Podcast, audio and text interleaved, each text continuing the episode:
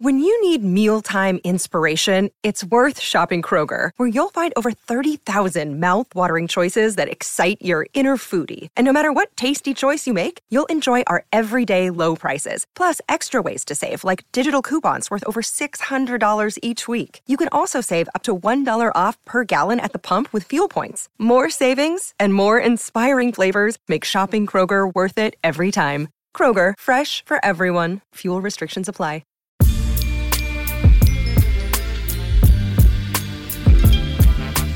Welcome to the Alex Kennedy podcast brought to you by basketballnews.com. This is episode number 48, and today's episode is a bit different than usual. Uh, we're not talking NBA today, we're actually talking NFL and fantasy football. My guest is the great Adam Levitan from Establish the Run. They do a fantastic job preparing you for the fantasy season. They have a great podcast, the Establish the Run podcast, and their draft kit is the best in the business. So definitely check out Establish the Run. Adam, thanks for joining me. How are you? I'm doing great, man. Thanks for having me. I appreciate you doing this. Uh, it's kind of the dead period of the NBA offseason, but there's plenty to talk about in the NFL world. I'm curious. Uh, I know this is a really busy time for you. How crazy is this time of year at Establish the Run? Yeah, it's it's pretty insane. Um, because well, for a lot of reasons. First of all, like we are speculating a lot and we are guessing a lot through most of the season, but now we have actual news and injuries and depth chart changes from training camps and preseason games.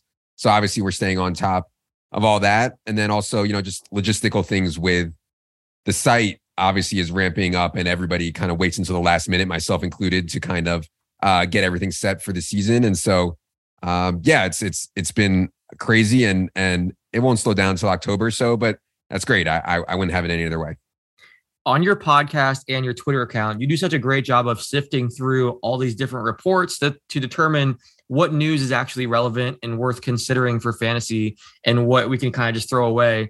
This time of year, how do you determine, you know, what's just training camp hype and BS that we should kind of ignore and what we should actually trust?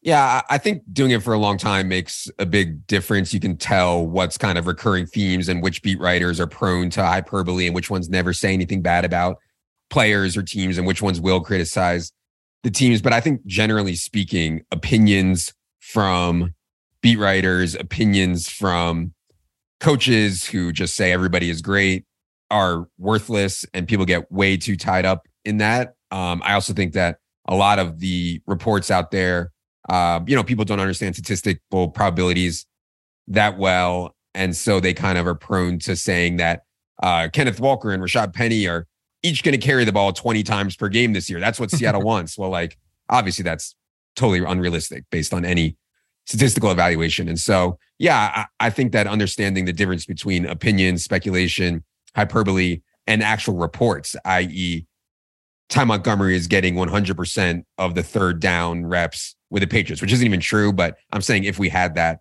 sure. report, that would be something actual depth chart news how clouds are using the preseason. Are they lining up in the slot? Are they lining up with the first team? Actual, actual news, I think, is what we need to hang our hat on. In your staff rankings at Establish the Run, you have Christian McCaffrey at number one overall, which may surprise some people. Uh, we'll get to your ranking of Jonathan Taylor in a second, but can you explain why you guys have CMC number one, why you would pick him number one in drafts?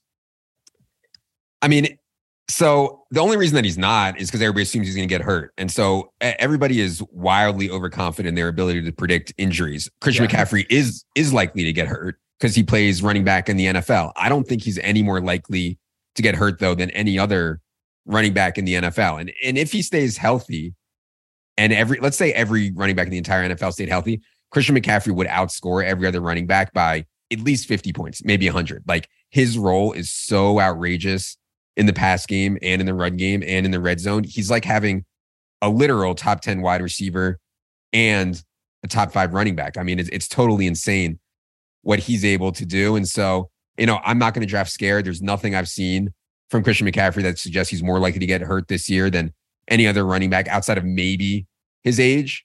But he's still only 26 years old and and seems to be he's had a full year off to get right. And I, I feel pretty good about taking Christian McCaffrey first Yeah, I think some of the biggest hits in recent years have been guys that other fantasy managers are just kind of grossed out about, uh, or they've had them on their rosters and been frustrated. So, like Joe Mixon last year, I love drafting him. This year, I'm going after Christian McCaffrey, Allen Robinson, guys that tend to fall just because people, you know, have had them in the past and they've been frustrated.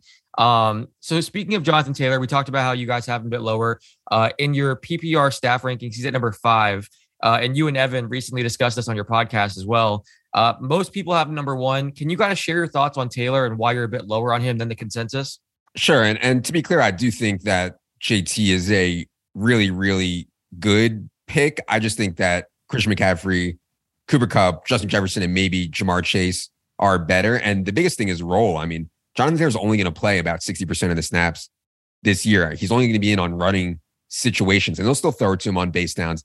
But Nyheim Hines is going to play in all the third down, all the third and long, all the two minute, all the four minute. And that really caps what you can do unless you have this outrageous touchdown and this outrageous carry mark. And so last year, the Colts were fourth in time of possession. They they were just dominating teams um, and winning so many games, even though they didn't end up winning that many games, they were winning so many games and allowed Jonathan Taylor to lead the entire NFL in carries. He had 10 more carries from inside the five yard line than any other player in the entire NFL. I think that is going to regress. I think with Matt Ryan, they'll be a little bit more pass heavy around the goal line, a little bit more pass heavy in general. So, you know, uh, I'm not saying that Jonathan Taylor is a bad pick. If you want to take him in number one overall, I wouldn't call you an idiot or anything like that. I just think that the other plays are better from a ceiling perspective. Yeah, that's fair. Uh, in most drafts, I find myself picking three straight running backs at the start and then hammering wide receiver after that, um, looking for high upside guys at receiver. In one league, I got Joe Mixon, Saquon Barkley, James Conner, in another keeper league, I started with CMC, Dalvin Cook, James Conner. Um, I hate the mid round running backs, and I really like a lot of the wide receivers in that range. And I know there's always talk about the running back dead zone and stuff like that. So I tend to avoid the running backs in you know rounds four, five, six. Um, what is your favorite draft strategy this year? Do you find yourself going RB heavy really early on too, or how do you kind of approach it? Yeah, I think it depends how it goes, but I'm certainly not opposed to going running back heavy early. And it also depends on the format. You know, some of these best ball formats where you're reaching for really high ceilings. I think there's a better case for wide receivers who have more volatility towards the upside. But in like a standard home league, I'm just trying to jam in like as many touches as I can from good players and good offenses. And, and when you can start with three good running backs who you think are going to get 15, 20 or more touches per game, I mean, that's you can't go wrong with that. that that's a really good way to start. And, and to your point, you know, as NFL teams have become more pass heavy as they've had more three and four wide receiver sets. There are more wide receivers later that have a chance to be good. And so, yeah, there's certainly some wide receivers that I like in the middle and in the end, certainly more than running back, which thins out quicker to your point. So if you can do it, if you can do it and you can do it with good running backs, I don't mind starting running back, running back, or even running back, running back, running back. Am I crazy for taking James Conner in several leagues because there's I, I, took him in an auction league and there was like an audible groan and someone was like, "Oh, why would you want James Conner?" I feel like people still think of him as the you know injury prone player from the Steelers and obviously he's due for some you know touchdown regression, but with Chase Edmonds leaving, I don't know. I, I feel like he could have another huge year. What are your thoughts on James Conner entering this season? Yeah, I'm not really sure the the downs the the negatives on James Conner. To me, the biggest negative is that he's not an explosive player. In other words, he's not going to rip off like 30, 40, 50 yard touchdown runs. I don't think he's going to have a huge, huge pass game role. He was only at 2.7 targets per game, but he's a capable runner and their favorite goal line back and what I think will be a pretty decent offense. I'm okay with James Conner in the middle of round three or so. I don't like fall all over myself to draft him, especially because if you think he's going to lose pass down work to, you know, Benjamin, I, I think that's a concern. I would love to see them use Rondale Moore as their pass down back also, and maybe they'll get creative and do that as well. So, you know, I, I think where James Conner goes, he's fine. I wouldn't be reaching for James Conner, I guess is my point. Yeah, I'm a big Bucks fan, so I was loving when Leonard Fournette was going at the you know mid to late third round. But in my drafts, he's been gone, so uh, I've been able to get Conner late third round. But uh, you know, speaking of kind of my strategy, I, I love the second year wide receivers, and I have a ton of shares in my dynasty and my redraft leagues. You know, I I love getting Rashod Bateman, uh, Amon-Ra St. Brown, Elijah Moore, Kadarius Toney, Devonta Smith. Uh, of that group, who are your favorite players to target? And are you really high on on the second year receivers? Yeah, I mean, there's a ton of data that shows that players, uh, rookie wide receivers who have good underlying metrics and showed promise have big year two leap ability. Um, you know, I love Kadarius Toney. I, am really high on them. They're on the Giants. Their average draft position has certainly spiked a lot, which is the point where it's getting like expensive. And the way this can go wrong is if Daniel Jones just like flat out sucks, which is certainly possible. But if Daniel Jones is at least capable, I think Kadarius Toney will indeed have a really nice year. I, am more confident Daniel Jones being okay than Zach Wilson being okay. But man, yeah. Elijah Moore can can really, really play. And yeah, I mean the runway is cleared for Rashod Bateman. You know, I, I I'm I think the Ravens are going to be among the most run heavy teams in the league this year, but maybe that won't matter because it's so concentrated, i.e., they have no one else to throw to other than Bateman and Mark Andrews. And so if you get those guys up around 20, 25, maybe even 30% of the targets, I mean, that would be a total smash for Rashod Bateman. But if he's down around 20% or 15% or 17% in a really run heavy offense, that's going to be tough where he's going because, I mean, Rashod Bateman goes really high. I mean, people are on Rashod Bateman. I've seen him go in the 50s uh, a lot. We have him closer to to 60 or so. So, so yeah, it's definitely an interesting group. I, I, I do like a lot of those, those year two guys on your podcast, you've talked about how you're kind of all in on the Giants offense, taking a big step forward because you've stacked them in best ball leagues. So you really need Daniel Jones to, to play well. Uh, why do you think this offense is due to make some huge strides? Yeah, I, I, think you couldn't ask for a bigger coaching upgrade. I mean, Jason Garrett and, and Joe Judge were just a total debacle idiots. And then you bring in Brian Daboll and, and the same things that people said about Daniel Jones, they said about, they used to say about Josh Allen. Uh, he's, he's not accurate uh, enough. He, he, can't process reads. He's he has a big arm, but but he he can't do it. You know, Josh Allen is mobile. Daniel Jones is mobile, not as good as Josh Allen at being mobile, but they're both big, somewhat mobile guys. I think Daboll is going to institute an offense that plays to Daniel Jones' strength, and they have really good weapons. I mean, you know, Golladay, Toney, um, Sterling Shepard when he gets back, Saquon Barkley. Um, they they have some some really good weapons. I like the Wan'Dale Robinson kid they drafted. I think is going to play like the Cole Beasley role. So as long as Daniel Jones is like competent, I think Brian Daboll is going to get the best out of him. Um, it does scare me though that maybe Daniel Jones is just totally incompetent. But my bet is on competency. This podcast is brought to you by Branded Bills, the best place online for premium headwear and apparel. Branded Bills has hundreds of designs available, including their popular state collection, where you can show your pride with hats, shirts, hoodies, and more for all 50 states. Are you a company looking to brand your business? Branded Bills also offers custom apparel options that can meet your brand standards with fast turnaround and shipping. To shop or learn more, visit brandedbills.com today. That's brandedbills.com the other day, you and I were talking about how you value wide receivers more than running backs in Dynasty.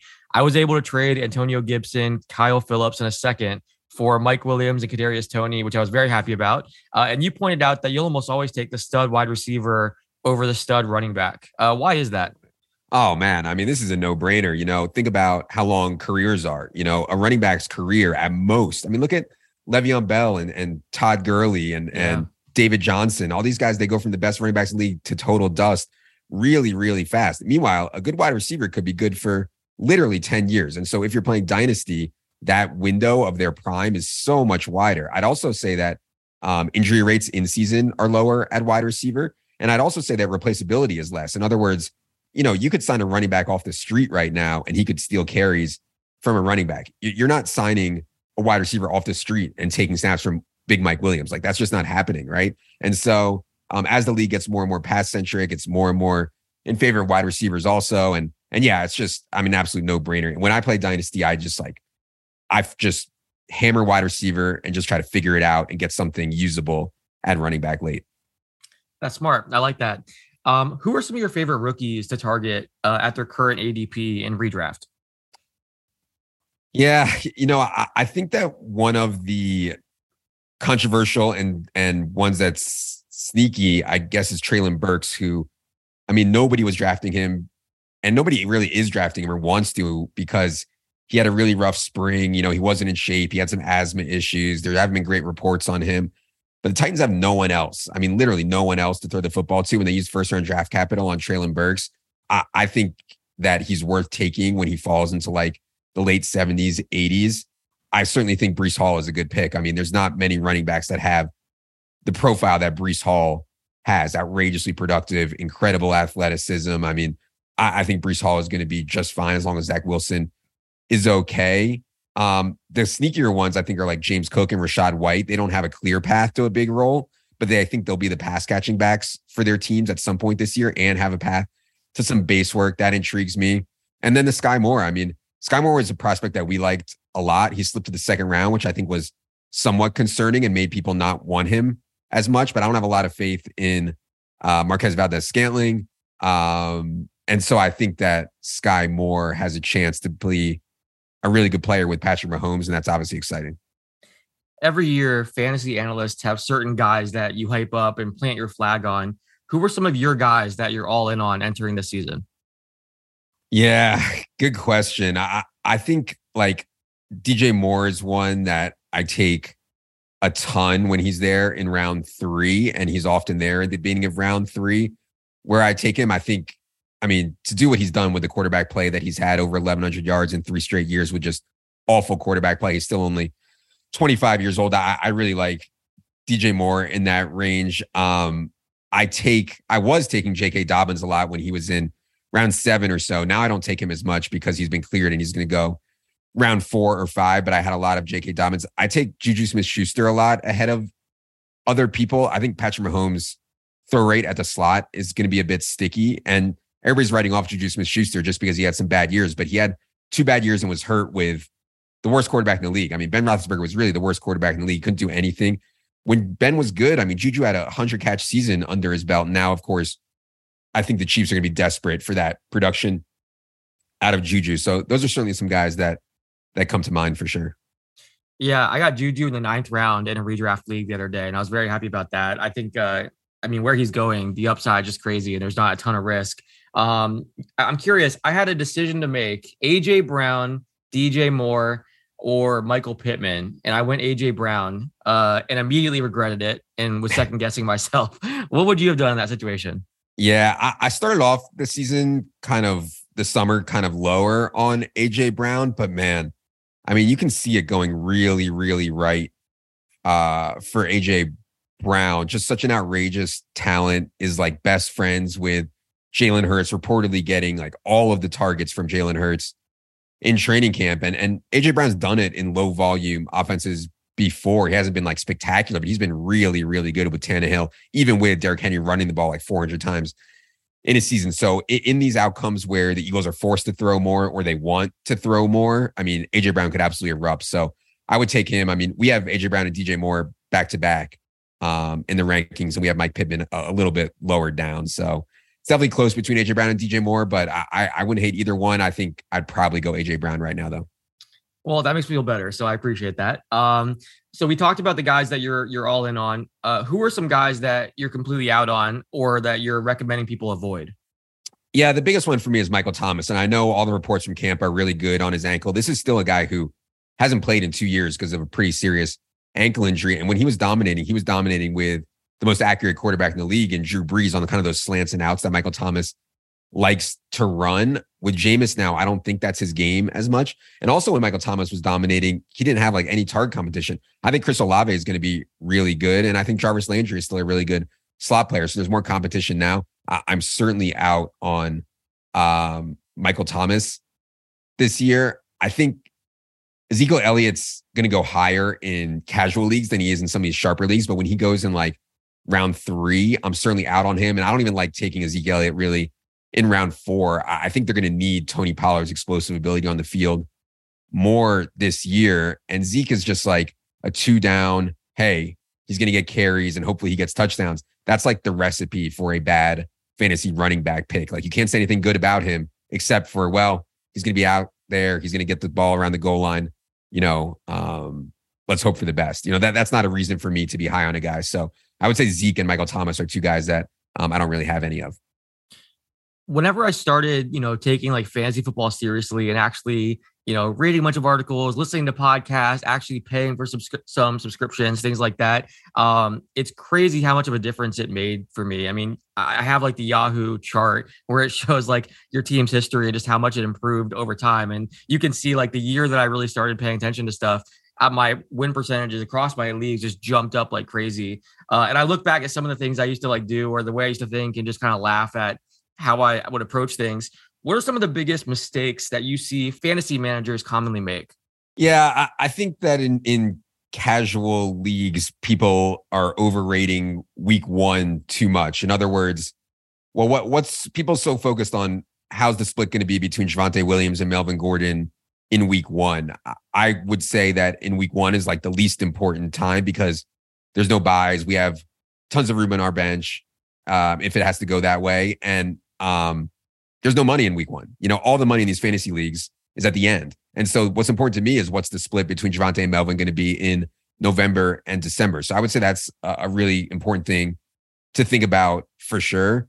Um, overrating quarterbacks in single QB leagues, I think is something casual players are getting better at, but still do. Like these pocket passers like Tom Brady or Aaron Rodgers or Stafford or Cousins or Carr or whoever else that have like no rushing equity.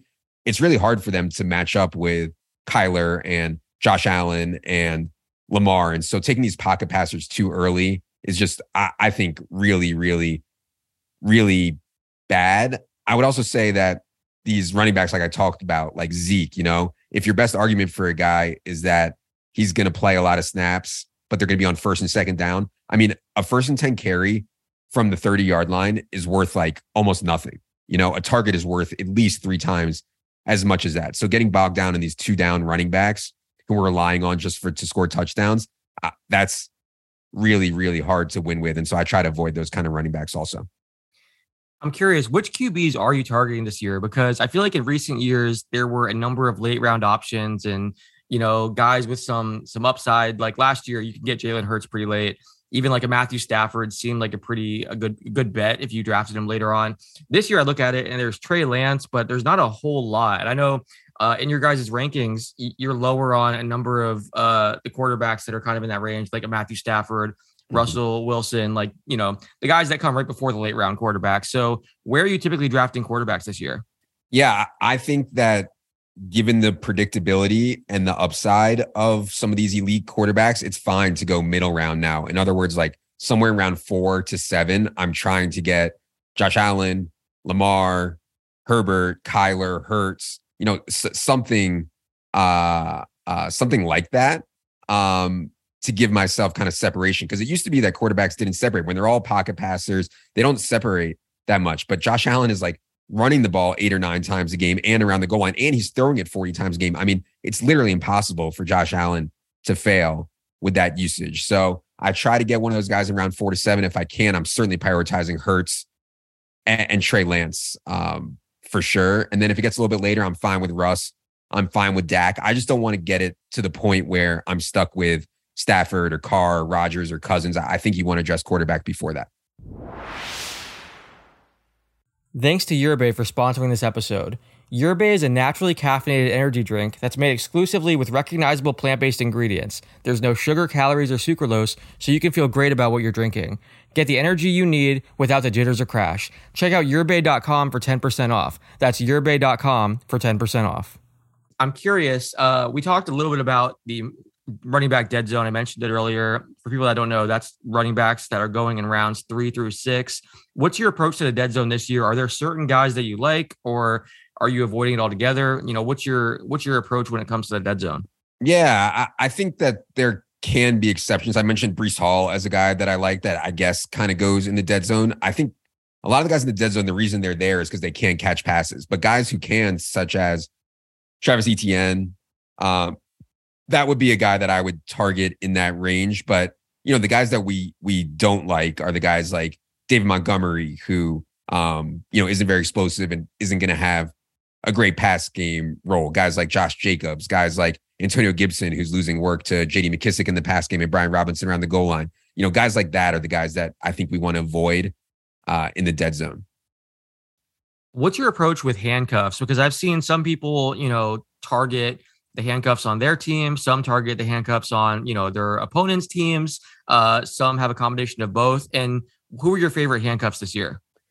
Yeah, I think it depends on your format. You know, if you're playing in a regular home league, I try not to handcuff because I'm trying to like hit the ceiling with all my picks. In other words, in a home league, like I think the waiver wire will be plentiful enough um, where I can kind of churn there and just like holding a guy in the hopes that my guy gets injured is kind of like backwards thinking, right? I want to draft as if I'm right. And so if I'm drafting Christian McCaffrey, I'm drafting as if I'm right. And also, like, I don't want to burn a pick on um, Alexander Mattison if I have uh, uh, Dalvin Cook because I want to take someone in that Alexander Mattison spot, Alexander Mattison spot where I can hit a really good pick on him too. So maybe I'll take um, AJ Dillon, and then if Aaron Jones goes down, well, I have the absolute nuts with Dalvin Cook and AJ Dillon is a starter. So like, I, am just not trying to tie up spots in these shallower home type leagues um, with a handcuff. I, I get it more in deeper leagues and even in best ball when they have contrarian skill sets and stuff like that. Um, but I think for home leagues, I try to avoid handcuffing. Yeah, that makes sense. I've liked Mattison in some of the deeper leagues that I'm in uh, when I have Dalvin Cook, just because I had him last year and every time he stepped in, he was so safe. Yeah. Uh, and it was terrifying losing Cook. But, uh, and I'm always just kind of, I find myself being way too conservative in drafts. And I, and I wonder if you have any advice for that because I, I feel like uh, it, usually I want to hammer like high upside receivers and stuff like that. But after my draft's done, I almost always look back and I go with a lot of safe type players. And I'm like, man, I should have, you know, been more aggressive or look for more high upside guys. And I find myself like looking at handcuffs in that same way where it's like, oh, I could take, you know, a high upside guy here, but I'm going to go Mattison. Uh, I guess is that something you see often where there's people that you know go in with one strategy and then kind of chicken out during the draft? Yeah, I don't think it's terrible to take safe players. I would just think about how your team is constructed, right? So, like, I wouldn't have all safe players. I wouldn't have all ceiling players, right? You need like a mix. And so, I think as people get more advanced in drafting, it's not just, oh, I like this player, I'm going to take him. It's, well, I've already taken like three rookies. Let me get some safety here. So, I'll take someone, you know, safe, uh, whoever you consider safe. I don't know, like Hunter Renfrow or something like that, you know?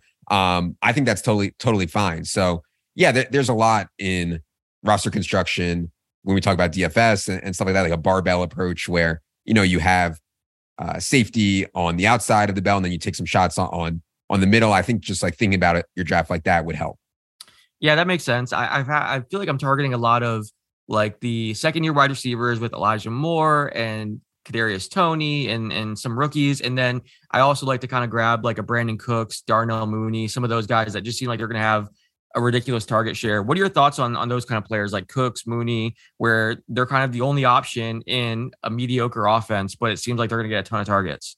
Yeah, it's hard. It's hard for sure. You know, I think we know what we're going to get from Brandin Cooks at this point. I think he's a good player. I do think Davis Mills and Pep Hamilton as a duo are are, are underrated, and so I like Brandin Cooks. But man, he goes pretty high too for a guy who we kind of know what his range of outcomes is. But he would be like a safe guy I would consider outside of the concussion issues that he's had um, in his career.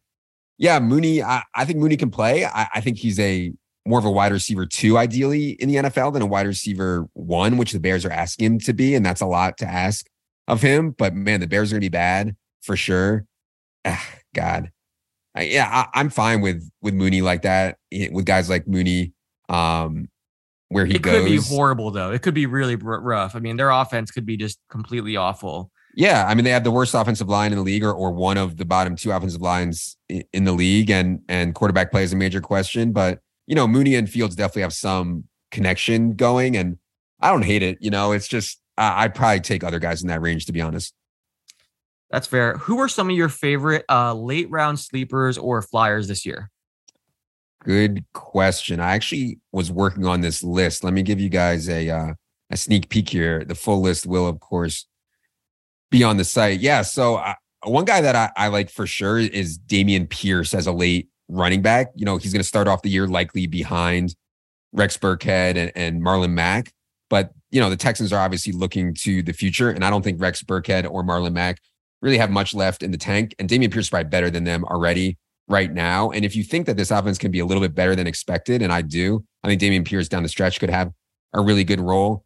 I like Josh Palmer as a late pick. I think he's the direct backup to both Mike Williams and Keenan Allen in two wide receiver sets, and he will play in three wide receiver sets also. Obviously, I love um, having guys attached to Justin Herbert, who's just a straight uh, baller. I like taking Albert O, uh, the tight end on the Broncos, because there's been a lot of Greg Dulcich talk, and And I think Greg Dulcich is a good receiver, but Albert O is just such a freak talent and his underlying metrics are crazy. You can get him in like 150th overall or so now. And that that's really cheap for someone of his talent. And I think the Tim Patrick injury actually helped him as well. Last one I would say is is Tyrion Davis Price on the 49ers. And this one could definitely go bad. It could be a total zero. But I do think that his like big body power is what's 49ers going to want to use this year. They did use third round draft pick on him. So I think it's at least worth a shot there in that super productive 49ers run game. I like those names. Uh, would you go Albert O over like an Irv Smith Jr.? I would have liked Irv Smith better, but then he broke his thumb, you know. Right. And so uh, pass catchers who have a broken thumb scare me. Um, it sounds like he does have a chance to be back for week one. I don't know if that means as a pass catcher or not. So if I needed help early, I would definitely go Albert O. If you think you can get by for a while without using either of them, maybe it's Irv. But but yeah, at this point, I think I'm taking Albert O. Yeah, both guys went undrafted in my my home league, so I had I had to add one or the other on uh off waivers. Uh, so I ended up taking Irv because I already had Zach Ertz. But yeah, mm-hmm. I was kind of surprised to see those guys available. Uh, last question for you. So I mentioned I'm a huge fan of the Buccaneers. You know, have been since the Dilfer days. Uh, I have to ask you about my team. I see that you guys are very high on Tom Brady, Mike Evans, Chris Godwin, Fournette, Gage, Julio Jones. You're higher than ADP on all of those guys, and that makes me happy. Um, who are your favorite Bucs to target in fantasy, and what do you think of their odds to win it all this year? Yeah, so the reason that we're higher than them because of the market on them is because I think people underrate the pass rate that the Bucs throw at. I mean, they're throwing at a rate like seven, eight percent above expectation, which is like totally insane. Like only them and the Chiefs are throwing at such a high rate. And obviously, like when you throw more, clock stops more, you get more plays off. It just all funnels through to all all better stuff. Also, we're talking about half PPR and full PPR spots where you get extra points for catching passes, which flows through um, as well. We are lower than market, I think, on on Russell Gage now um, after the Julio signing, and I think we're lower than market on on Julio himself also. But yeah, certainly want to be ahead on on Mike Evans and and Lenny Fournette, and I like what I've seen out of Chris Godwin. Uh, I don't really take Brady too much, but I get it uh, on him. Yeah, I think the NFC is so weak that the Bucs have to be considered, you know, one of the favorites to get there. I think losing Ryan Jensen, you know, their starting center, who was just incredible, um, is a major, major, major concern because their offensive line was already uh, a bit weakened off yeah. last year. But you know, I I think they'll be very very good. Uh, you know, at some point Tom Brady's going to fall off a cliff. It's I have no evidence that it will be this year though, and so they have to be one of the favorites in the NFC. I'm glad you mentioned the throw rate because I've seen some analysts say like, "Oh, well, we don't know how this offense will look under Todd Bowles. Bruce Arians gone, but you know, Bowles has said that he's going to be completely hands off and it's going to be, you know, left with his show. So basically yeah. the same as last year. So I agree that they're going to still have a crazy throw rate. And honestly, this, I'm glad you mentioned that because this is one of the reasons why I love the work that you guys do because you go way more in depth. Like I know recently you guys had an episode breaking down offensive line play and, you know, there's so many things that you don't think about when you're just kind of drafting a fantasy team or you're just a football fan, but you guys are getting into, you know, throw rate, different statistics that people aren't familiar with or considering, uh, you know, offensive line play, all that kind of stuff. I feel like you guys go way more in depth than, you know, any other outlet out there. So I love what you guys do. For people that don't know, uh, you know, can you kind of share your work and what you guys do at Establish the Run? Yeah, for sure. If, if anybody uh, wants to kind of check out what we do, you can check out our podcast. You can find it anywhere podcasts are found. Just establish the run is the name uh, of the podcast, and it's totally free. And you can kind of get a feel for for what we're about there. And then, yeah, if you go to the site, you can dive in on everything that we're doing to get people ready for week one. And then uh, during the season, we're mainly focused on DFS, you know, playing on DraftKings uh, and FanDuel as well. And so that's a, a ton of fun and and is way uh, is way more competitive, I think, than season long and way higher stakes. But um, you know, I live for that stuff. So if anybody's interested in that, we're we're all in on that. Yeah, check out the podcast. Check out their draft kit too. I mean, they have every kind of rankings you can imagine, uh, auction values, there's, you know, different strategy type articles about how to approach the dead zone, players to buy, players to sell, uh, rookie draft projections. It's it's fantastic. There's so much, so many resources in there. So definitely check out the draft kit. Uh, Adam, thanks for your time, man. I really appreciate it. All right, appreciate it. Thanks for having me. Everyone, check out the Establish the Run podcast and all the great work that they do. And if you want to hear more episodes of this podcast, check us out on Apple Podcasts, Spotify, wherever you listen. And until next time, thanks for tuning in.